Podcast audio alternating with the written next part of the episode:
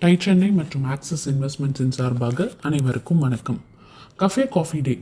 Coffee பார்லர்ஸை metro சிட்டிஸில் ஆரம்பித்தாங்க அப்படின்னு பார்த்தோம்.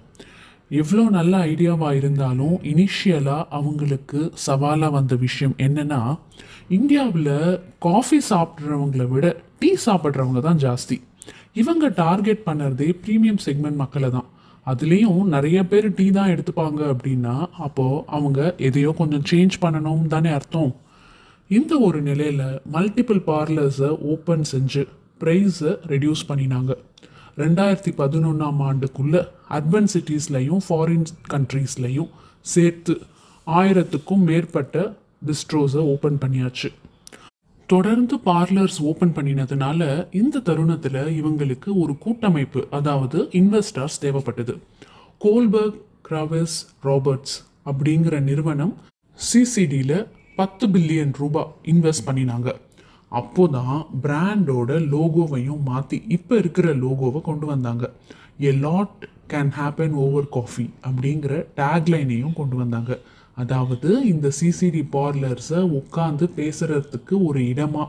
ஒவ்வொரு பார்லர்ஸ்களையும் ஒரே மாதிரியான இன்டீரியர்ஸையும் கொண்டு வந்தாங்க. அப்போ தானே எந்த கஃபே போனாலும் அந்த ஒரே மாதிரியான ஃபீல் கிடைக்கும். புதுசாக இன்வெஸ்டர் வந்ததுனால இந்த சேஞ்சஸ் எல்லாம் செய்யப்பட்டது. அது மட்டும் இல்லாமல் எக்ஸ்பென்சஸை எப்படியெல்லாம் கட் பண்ண முடியும் அப்படின்னு பார்த்தாங்க. காஃபி சீட்ஸ்லேருந்து டைரெக்டாக காஃபி பண்ணுறதுக்கு பதிலாக எல்லா பார்லர்ஸ்களையும் ஒரே மாதிரியான குவாலிட்டியும் இருக்கணும் அப்படின்னு வெண்டிங் மிஷின்ஸில் இன்வெஸ்ட் பண்ணினாங்க. அது இன்னுமே கொஞ்சம் அதாவது டைரக்ட் காஃபி பீன் டு பவுடரை விட கம்மியாக ஒர்க் அவுட் ஆச்சு. இவங்களோட வேல்யூ ப்ரப்போசிஷனே கஸ்டமர்ஸ் நினச்சா எவ்வளோ நேரம் வேணாலும் இந்த பார்லரில் உட்காந்து பேசலாம். யாருமே போக சொல்ல மாட்டாங்க. ஸோ கஸ்டமர்ஸ்க்கு இது ஒரு இமோஷனல் கனெக்டாக கூட இருந்தது. அதாவது ஆஃபீஸ் இல்லாதவங்களாம் கூட இங்கே வந்து ஒர்க் பண்ண ஆரம்பித்தாங்க ரெண்டாயிரத்தி பத்தொம்போது ரிப்போர்ட்டின் படி ஆயிரத்தி எழுநூறு கஃபேஸ் நாற்பத்தி எட்டாயிரம் வெண்டிங் மிஷின்ஸ் ஐநூற்றி முப்பத்தி ரெண்டு கியாஸ்க் அது மட்டும் இல்லாமல் நானூற்றி மூணு coffee selling outlet coffee day என்டர்பிரைசர்ஸோட annual turn ஓவர்னு பார்த்தா ஒரு வருஷத்துக்கு நாலாயிரத்தி இரநூத்தி அறுபத்தி நாலு கோடி.